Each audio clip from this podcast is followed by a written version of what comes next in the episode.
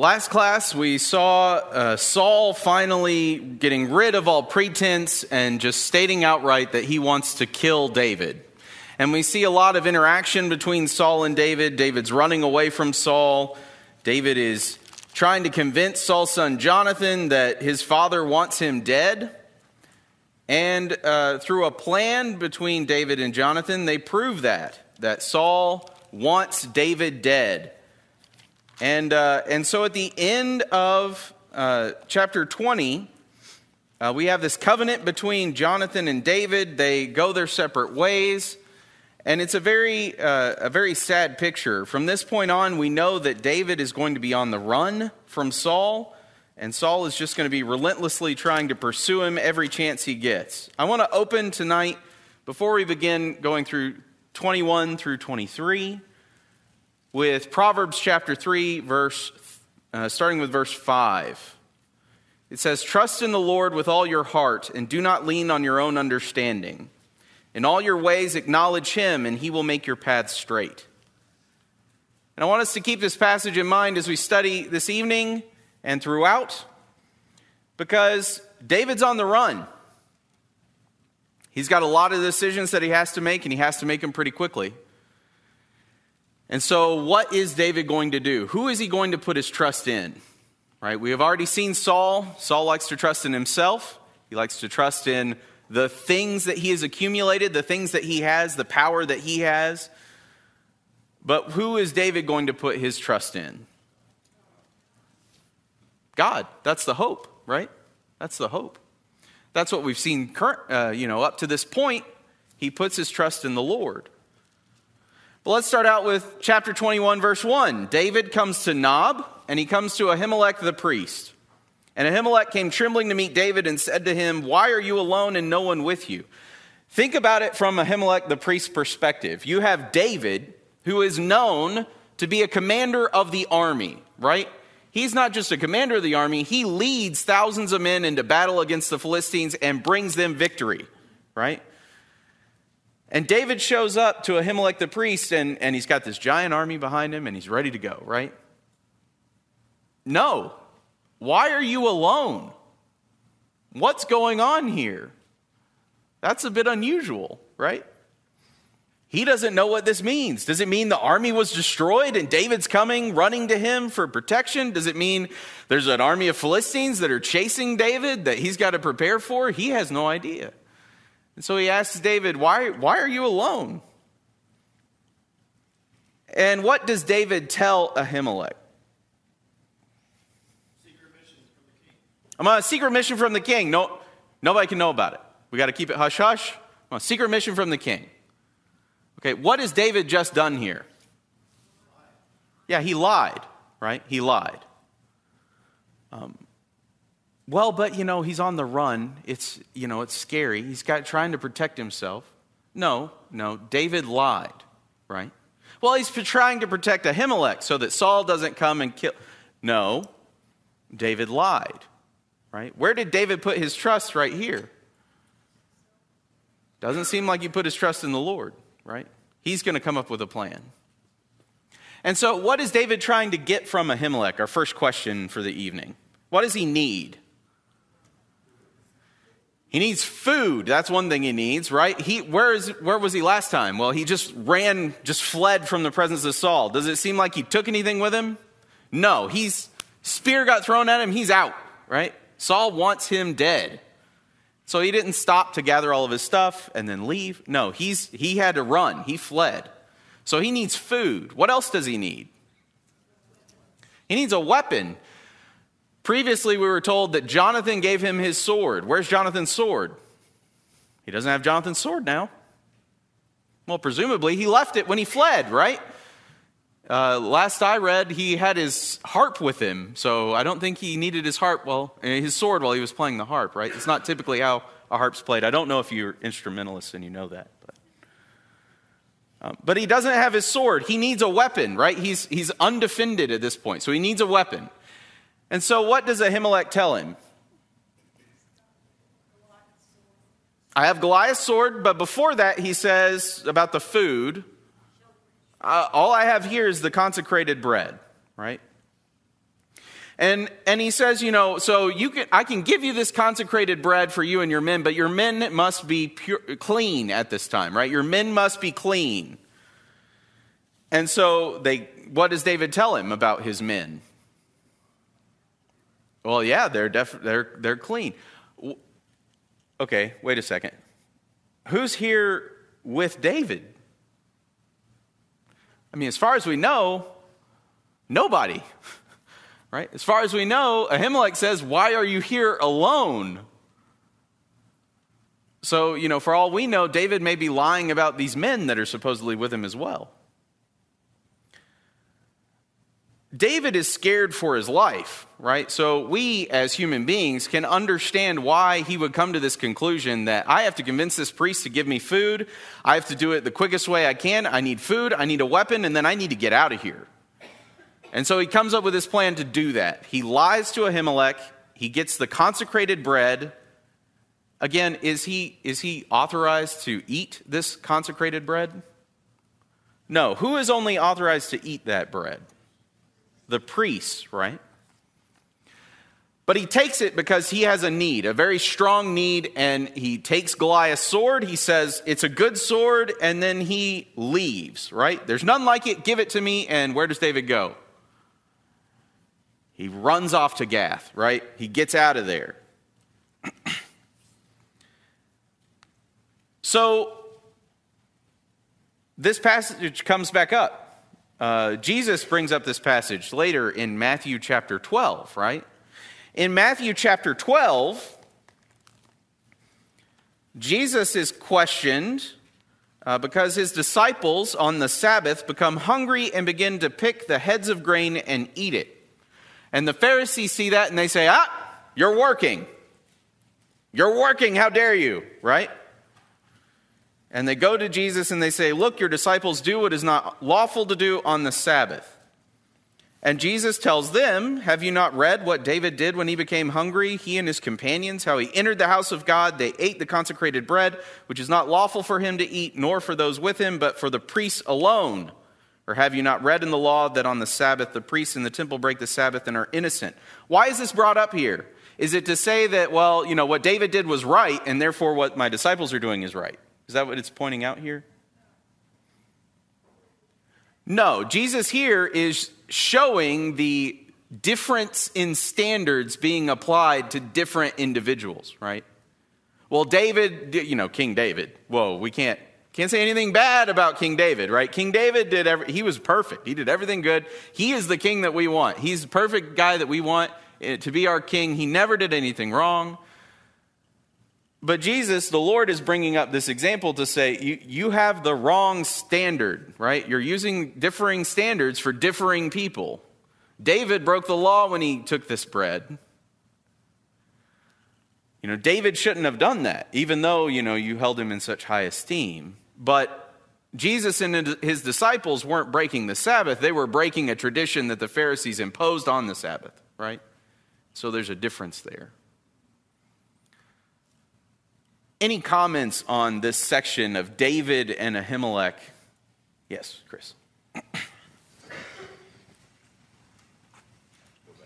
Um,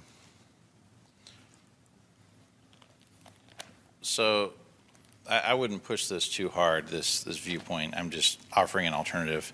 Um, at what point did Saul become king? It was when he was anointed, right? Well, David was anointed too.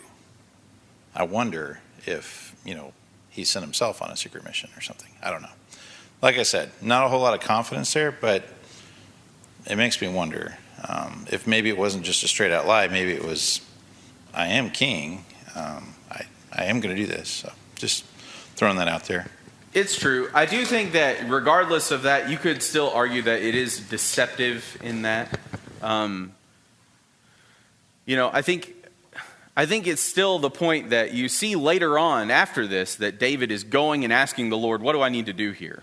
But at this point, he's, he's terrified. He's just been put on the run. He's, you know, he's just, he's fearful. And I think he's caught up in that. He doesn't know what to do, so he just, he does what he thinks is right at this point in time. Um, and sometimes, you know, when we do that, we forget the more important things, right? We forget where we should put our trust, where we should go to look for guidance and for what to do or how to handle this situation. And instead, we just say, uh, I'll do this, right? And that might be the wrong thing. We have to be careful for that. The intensity of the situation, the intensity of the emotions involved, the, in, you know, the environment that's around that situation do not detract or take away from our responsibility to put our faith and trust in the Lord, right? So, situational ethics would say, well, based on the situation, that changes whether or not you should trust the Lord. Maybe you shouldn't in this case, maybe you should do something else that's better for you. But no, that's, that's not the truth, right? That's not, that's not what we abide by. That's not what we adhere to. That's not what we're taught from the scriptures. From the scriptures, we're taught that the Lord is our constant. And we put our trust and our faith in the thing that is constant, the thing that will not change. We change, we are fallible. And therefore, when we're presented with a situation where we feel like, well, I just have to figure this out on my own and do it my own way, uh, you know, that can lead us into trouble because uh, we don't know the, the perfect way to handle that. This decision is going to have consequences later on. Yes, Brian? I had a question. Uh, what do you think he meant when he said, when David, in effect, kind of argues with him and says, that the bread is common. Do you think that was him being deceptive, or do you think that he actually had some point about, you know, it was consecrated earlier this morning, but enough mm-hmm. time has passed now? Yeah, I mean, I the, the bread does get replaced on a, on a regular basis, and so it may have been that it was time for that bread to be burned in the fire um, as, as is directed to, by the priests. Um, and so maybe at that point they were going to replace the bread anyway. And he's saying, you know, I have this bread here. It's going to be replaced. We're going to just burn it. You know, you could take it and your men could eat it if they are pure. Um, so that, that may be the, the case there. Um, but, it, you know, it's, it doesn't state that specifically. Yeah. yeah. Any other comments? Okay, so David flees, and he flees to uh, Gath, Achish, king of Gath.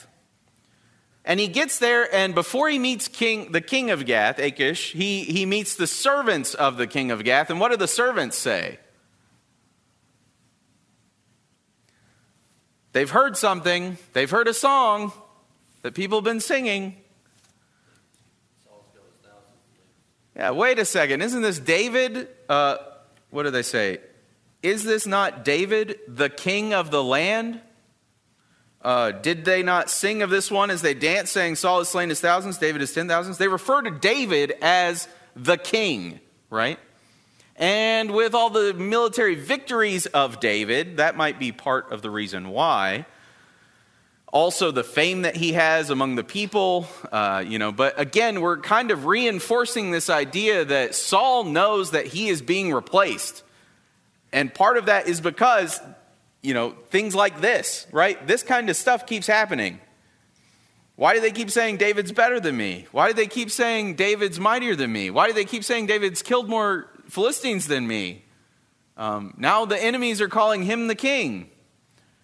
Um, and so, you know, Saul's fear is justified because the Lord told him he would be replaced by someone better than him. Um, but, you know, he just keeps getting these reminders over and over and over again, which are reinforcing his, uh, his ideas about David and his thoughts about David having some kind of plot against him, right? But why would David be afraid of this being known? Afraid that Saul would kill him, but I mean, think about this situation. You're going to Gath, right? You're not in Israel anymore. You're going to the king of Gath and you're saying, I need protection from Israel. And his servants are saying, Oh, yeah, you're the king. Right? That's not a smart place to hide, right? Because if you're a king of a different nation and you go to a neighboring nation, and they say, Hey, and you go up to them and you say, Hey, I'm the king of Israel, and I just need to hide out here for a while.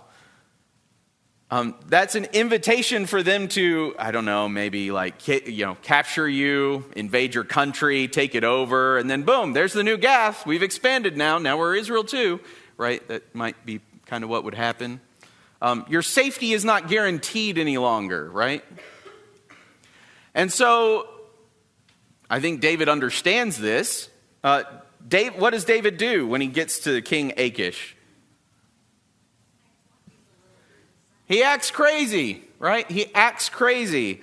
Uh, David took these words to heart and greatly feared Achish, king of Gath. So, verse 13, he disguised his sanity before them, acted insanely in their hands, and scribbled on the doors of the gate and let his saliva run down into his beard. And what does King Achish say? I got enough crazy people. Why'd you bring this guy to me? right? Well, he's claiming to be the king of Israel. Well, I mean, I mean, he's drooling in his beard. He's acting all crazy. This guy doesn't seem to be a king or someone who's killing tens of thousands of Philistines, right? Uh, get him out of here. Get him out of here, right? yes, Brother David. Remind ourselves that Gath was one of the major cities of the Philistines. And so, which again, you think of here is David, who's known not only for his victories, but also his victories primarily against them. And so to be identified you know, as that definitely would put him not in a favorable light you know, to any Philistine. Right. Yeah, he would just, it would be an instant death sentence pretty much. Uh, you know, they, they would do like they did to King Saul and kill him and throw his body up on their gates to make a statement, right? Um, but he gets out of it right? He feigns his, his insanity, uh, he feigns this madness. And Achish says, Yeah, this can't be the guy that's killing off all of our men, and so get him out of here. I don't need crazy people in my court, right?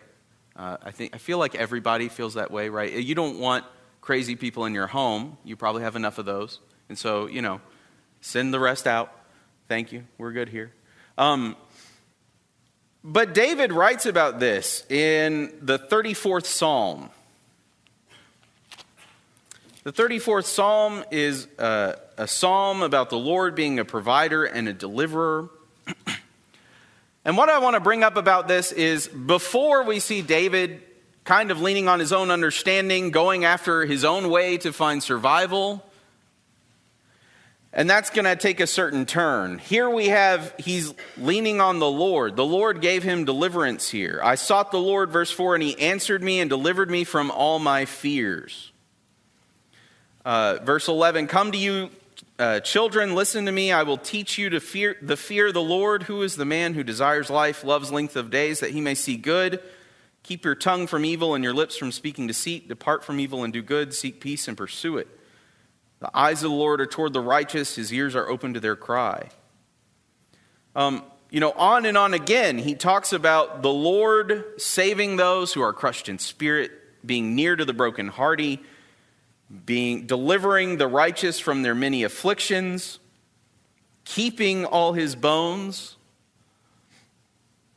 You know, just and and remember, David fled from Saul he fled because he knew the king that he was serving wanted to kill him, even though he had done nothing wrong. Right? He's not fleeing for a righteous reason. He's not fleeing for a just reason because, you know, uh, well, you know, I'm on a mission from Saul and I have to do this. No, he's fleeing because the man he serves, the king he serves, wants him dead because he doesn't like him.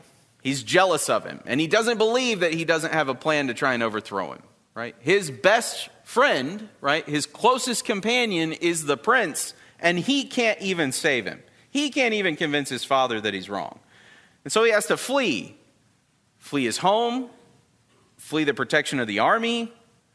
He flees, you know, his family's not even with him at this time. And in this case, when he goes to to uh, the king, to Achish, and is saved, I think he, he understands that protection of the Lord, and he, he writes this psalm about it, right? What does that say to me? What that says to me is that we, our lives, are complicated. We don't make the right decisions all the time. In the children's class, sometimes we, we take the kings and we put happy faces and frowny faces and then line faces on the ones that are good and the ones that are bad and the ones that are meh, you know. Um, and it's, it's nice and it's useful to try and think about it that way, but it's not an accurate depiction of our lives by any means, right? We all fail, we all have struggles, we all have things that we're stronger in. We all have points where we will stand and, and do the right thing at, at one time, and then we will fail another time, and then we'll do the right thing another time, and then we'll do the right thing, and then we'll fail, and then we'll, you know. And that is because we all have sin in common, right? The one common factor of all mankind is sin. We have that in common and we none of us can escape it, right? And so none of us are perfect. So what's the point here? Well, you know, David's not perfect. David made a mistake with Ahimelech that he's going to pay for later, but right now he trusted in the Lord and he was saved, right? So, just because you made a bad decision doesn't mean you're stuck making bad decisions, right? You can decide to not make a bad decision. Huh. Isn't that interesting? Uh, sometimes we get in this trap where we think, oh, I, made, I made the wrong decision here. Oh, I made the wrong decision here. I made the wrong decision here. I made the wrong decision here. Wrong, wrong, wrong, wrong, wrong. And we do ourselves a disservice because we end up convincing ourselves that, well, now I can't get out of it. It's impossible. There is no hope. And so I just have to deal with my decisions, and just that's how it's going to be for the rest of my life. Um, but no, right? Anybody can make that change at any time. You can decide to not continue in those things. Sometimes that's the hardest thing, right? Just to not do what you've become comfortable doing and to do something different. Um, I think this points to the heart of David, right? The heart of David. And we'll see that again later on. Another, another point to the heart of David. But he is thankful to the Lord. He understands where this deliverance came from, and he gives thanks to the Lord who provided it, right? That's important. It's important for us to acknowledge where our salvation, where our strength comes from, and to give thanks to the one who, who uh, provides it to us. In 1 Samuel chapter 22, any comments on that?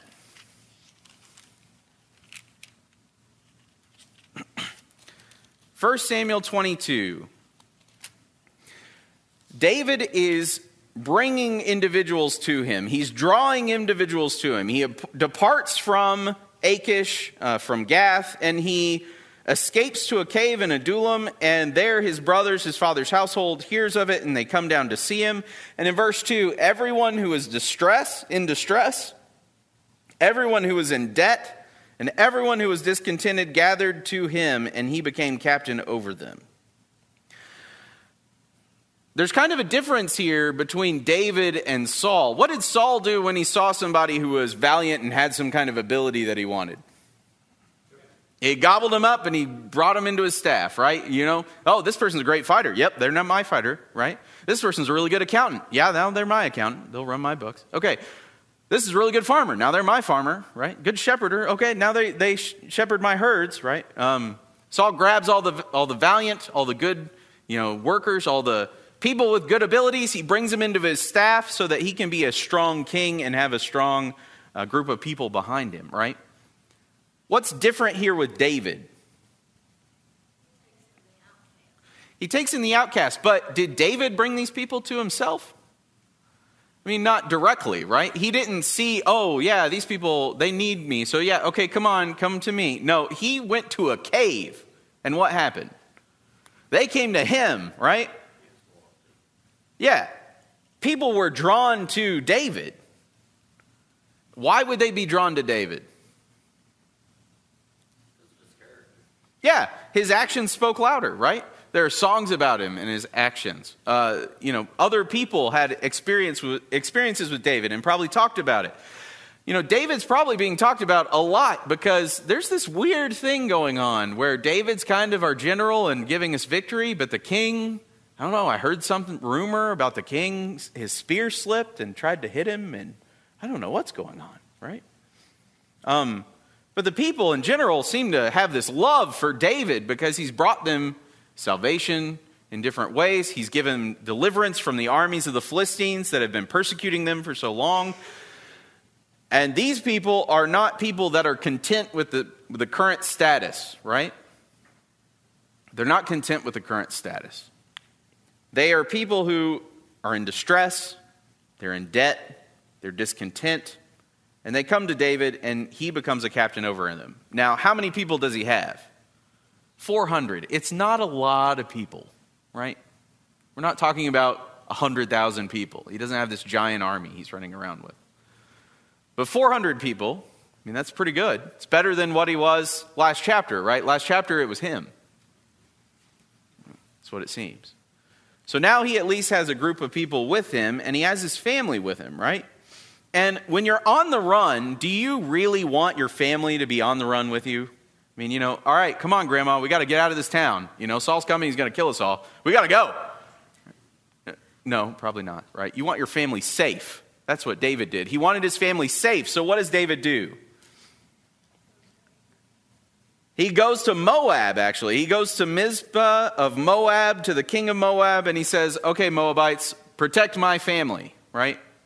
Um, it's probably a better move than to go to the Philistines. Uh, don't go to the Philistines to protect your family if you're the one killing them all. Um, if he goes to Moab, right? Go to Moab, and, and the Moabites, uh, he'll leave his family there. He says, Please let my father and my mother come and stay with you until I know what God will do for me. And then he leaves them. And uh, the prophet Gad comes to David and uh, gives him some information. Don't stay in this stronghold, depart and go to the land of Judah. And so you know, David leaves, right? Gad is a, a prophet who is uh, later on will be known as David's seer. So he's a prophet during this time. The prophet of the Lord comes to David and says, Don't stay here, go to Judah. And what does David do? Yeah, he listens to the prophet, right? He listens to the prophet, so he gets up and he departs and goes to Judah and goes into the forest there of Hereth. And, and who hears this? Saul. It's harder to hide when you have a lot of people with you, right? Harder to hide when you have 400 people and you're moving around somewhere. But David is told to go, and so he does. Saul hears about it. And what does Saul do? He starts threatening people in Judah, right? Uh, Saul hears about this, that David's on the move, and so he goes uh, to the, the Benjamites and he threatens them in verses 7 and 8. Hear now, O Benjamites, will the son of Jesse, remember, David stopped, or Saul stopped using David's name. Right? That's how he feels about David now. We don't call him David anymore, we call him son of Jesse with the son of Jesse, and there is none of you who is sorry for me or discloses to me that my son has stirred up my servant against me to lie in ambush as it is this day. He's coming to kill me, and no one's telling me. Why aren't you telling me? I'm your king. Protect me, right? You didn't even tell me my son conspired against it and, and drew him over here to give it, do an ambush, right? He sounds very whiny at this point. He's getting a little whiny. He's having a little bit of a pity party, yeah. But he, he can see the things that he has slipping out of his grasp, right? He can see that. I mean, we just were told about Achish, King Achish, you know, his servants referring to David as the king of Israel. Nobody's telling me about where David's going. That's unfair because I'm the king and you're supposed to love me, right? You chose me. Well, the Lord, the Lord chose him as a consequence of their rejection of the Lord, right, to be their king. But no, he's, he's in this frame of mind, right? Why aren't you protecting me, your king? Why are you siding with this son of Jesse, as he says? And so he gives these threats, and apparently they seem to have an impact on one individual. Who's that individual? Yeah, Doeg the Edomite. And where had we seen Doeg before? He just happened to be in Nob, right? Just happened to be in Nob when David came. And so he tells Saul, I saw the son of Jesse. Remember, don't use David's name. Bad idea with King Saul. Saw the son of Jesse uh, in coming to Nob and to Ahimelech, the son of Ahitub. And he inquired of the Lord for him, gave him provisions, gave him the sword of Goliath the Philistine. And it doesn't look good for David at this point, right? If you're just given that information and you've given an accusation from the king that says, This man's coming to kill me, to ambush me, and one of you know your servants comes in and says, "Well, yeah, I did see him with the priest, and he gave him a sword, and now he's here." And it doesn't sound too great, right? But there's a lot of the story missing, right? There's a lot of the facts that are missing. Uh, Saul then sends to have Ahimelech uh, summoned, and all of his father's household, the priests who were in Nob, and so all of them come to the king. And, you know, all of them come, right? How many are there? How many of the priests are there? It's all of them in Nob. So it's, it's 85 individuals, right? 85 men. Um, and Saul has something to say to Ahimelech. Listen now, son of Ahitub. May, apparently, it's not just reserved for David. Apparently, it's reserved for anyone Saul is displeased with. He will not call you by name. He will call you son of your father, right? Um, here I am, my Lord, is what he answers. Saul says, Why have you and the son of Jesse conspired against me in that you have given him the bread and a sword and have inquired of God for him so that he would rise up against me by lying in ambush, as it is this day? Who told David to go to Judah? God. But God used who to tell him that? Yeah. He didn't use Ahimelech, right? He used Gad. David's in Judah because Gad told him that he needed to go there, right? So, what's Saul's accusation? It's false, right? It's false. Conspiracy. There's got to be a conspiracy, right? Oh, he shows up here with Goliath's sword. You gave it to him. You had to tell him to come here. Um, but that's, that's not the case. And so Ahimelech answers and says, I don't get it. Uh, David's a faithful servant. I don't understand the problem, right? Uh, who among all your servants is as faithful as David, even the king's son in law, who is captain over your guard and is honored in your house? Did I just begin to inquire of God for him today? Far be it from me. Do not let the king impute anything to his servant or to any of the household of my father, for your servant knows nothing at all of this whole affair. There's something going on here that Ahimelech says, I don't know what's happening, right? I'm not a part of any weird conspiracy from David to try and kill you in the forest here. Um, you know, as far as he knew, David was still a faithful servant leading the army and, you know, following after, after Saul's command to, to go on this mission, right? The king's command to go on this secret mission. That's what Ahimelech knew. And he said, you know, that you know, previously you've had me inquire of the Lord for David and, and to go out and to, to slaughter the Philistines. So I don't, I don't understand. But, you know, whatever's going on here, that's not with me and my family. Don't hold it against me and my family, right? And what does Saul say? That's great. You know what? You're right. I believe you.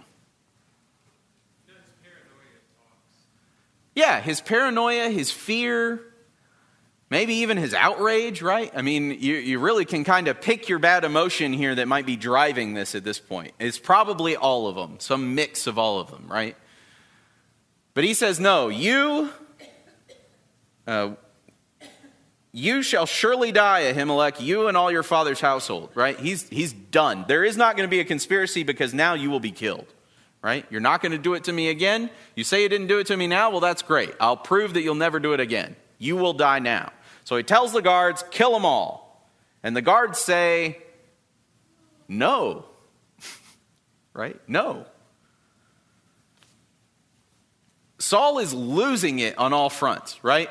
It, I don't believe that Saul's servants are saying no to killing these priests because they have some uh, loyalty for, for David and, and what he's planning to do to Saul at some point in time? Did they want to uh, buy into this idea that he's going to be killed? And so, you know, you know, we, we're just not going to defend him, right? That, that, I don't believe that's what the servants are doing. What the servants are doing is they're, they're seeing this breakdown of rational thinking because of Saul's suspicion, because of his paranoia, because Saul has abandoned reason for his own delusions, right?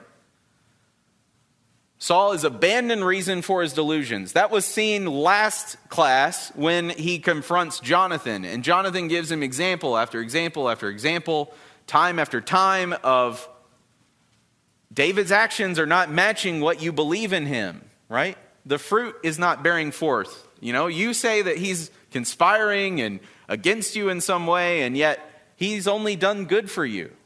It doesn't make sense. Saul doesn't want to listen to that in chapter 22 and tries to kill those that say that to him. And so, again, here it's presented again. David's your faithful servant. I don't understand. Captain of your guard, son in law to you. I don't want to hear that. Kill him. And so his, his servants say no, right? His guard says no. But who will follow the king's actions? Doeg the Edomite. You know, there's always an opportunist somewhere, right? You get a chance to get on the king's good side. You know, maybe he also bought into this, uh, you know, delusion of Saul that Saul's been spouting out here. I mean, we don't really have the, the full character of Doeg on display, right? We don't get his reasoning for following through with the king's command. But he does. He attacks and kills the priests, he kills all 85 of them. But they don't stop there while I was studying for this, somebody said, Oh, this consequence of David's, of involving these priests, cost 85 men their lives. That person is wrong. It didn't cost 85 men their lives. It cost the city of Nob, right? He struck the Nob, the city of the priests, with the edge of the sword. Men and women, children and infants, don- oxen, donkeys, sheep. Sounds like he did to Nob what he was supposed to do to the king previously, right? What he was told by Samuel when he was supposed to go and defeat the Amalekites utterly and utterly destroy them. He saved that for these priests in Nob. Um, and it's all because he's terrified. He's suspicious. He's obsessed with this delusion. He's bought into it so hard that it's, it's real to him. And it's, a, a very serious threat. And so he has to put forth all of his energy and effort and power behind crushing this idea. One person escapes, right? Uh, uh, Abiathar, the son of Ahimelech, escapes and goes to David and tells David what happened. And in verse 22, David says to Abiathar, I knew on that day when Doeg the Edomite was there that he would surely tell Saul, I have brought about the death of every person in your father's household.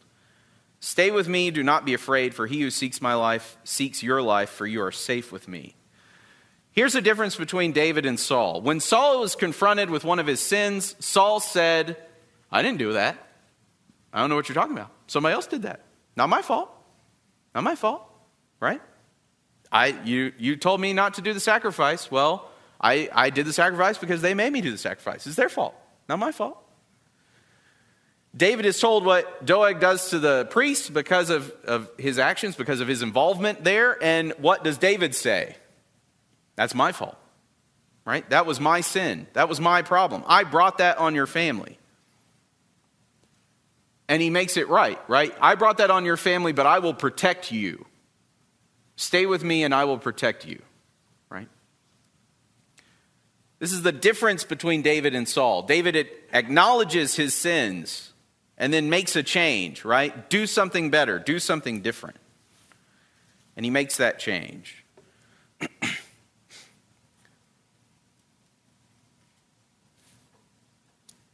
in, uh, in chapter 23, we have David saving this, uh, this town of Keilah, and he does something again that Saul didn't do. He inquires of the Lord, right? Saul stopped doing that a long time ago. David inquires of the Lord. The Philistines are fighting against Keilah and are plundering it. David inquires of the Lord, Should I go? And the Lord says, Go. And so he, he goes to go. The men are really worried and nervous and they're, they're afraid. And so they're hesitant to go. And so what does David do? He says, Well, no, they told me I can't go, so now I got to stop. No, he inquires the Lord again, right? Inquire the Lord again. And what does the Lord say? Go. And so what does David do? He goes. He fights uh, in Keilah. He gives a, a, a great destruction, a deliverance to the inhabitants of Keilah, destruction to the Philistines. And it comes about, Saul's then told where, that David's there, and Saul says, All right, the Lord gave him into my hand. Again, I mean, how deluded are you at this point, right? God gave him into my hand. Um, no, I think you should know by now that's not the case. But Saul goes to attack uh, David to besiege him in that area, and David inquires of the priest again, Okay, Lord, what do you want me to do? Do I stay or do I go? And the Lord says, They'll give you up. You need to go. And so he leaves, right? David leaves. Again, situation after situation, David is inquiring of the Lord. That's what you want in a king, right? A king that's going to rule your, your nation and lead you down the right path. You want a king that, in Proverbs 3, does not rely on their own understanding, but relies on the Lord, right? And so he flees. He, they, they leave, and when it's told Saul that they leave, Saul gives up. Okay, well, lost him again. David stays in the wilderness of Ziph, and uh, then the, the men of Ziph, uh, you know, Jonathan actually meets David here in this location and, uh, and they, they get to see each other yet again. Again, few times that's going to happen um, since their departure and, and that rift between Jonathan and Saul. But Jonathan gives him this optimistic view that you will be king and I will be right there with you supporting you, right? That's, that's such an encouraging thought. Because you have these two men whose souls were knit together because of their dedication and their love of the Lord and His will, and yet his optimism is not going to make it happen. Right? That's not the way this is going to work out. It's a very encouraging thought, probably encouraged David in the moment and built him up when he needed it. But unfortunately, we don't get to see that picture play out that way, right? We don't get that kind of a happy ending. And that's because it's not our will, right? Not our will. You can have the best of intentions, you can have the most optimistic of views, but just because you want it really bad doesn't mean that's the way it's going to happen. And that's okay, right? That's okay. Because again, who's in charge? The Lord, right? So again, David is, is surrounded by Saul on this mountain, and at the end of chapter 23, God gives deliverance again. The word comes to Saul that the Philistines are in the area, and so Saul leaves and David yet again escapes. So we'll leave it there until next time.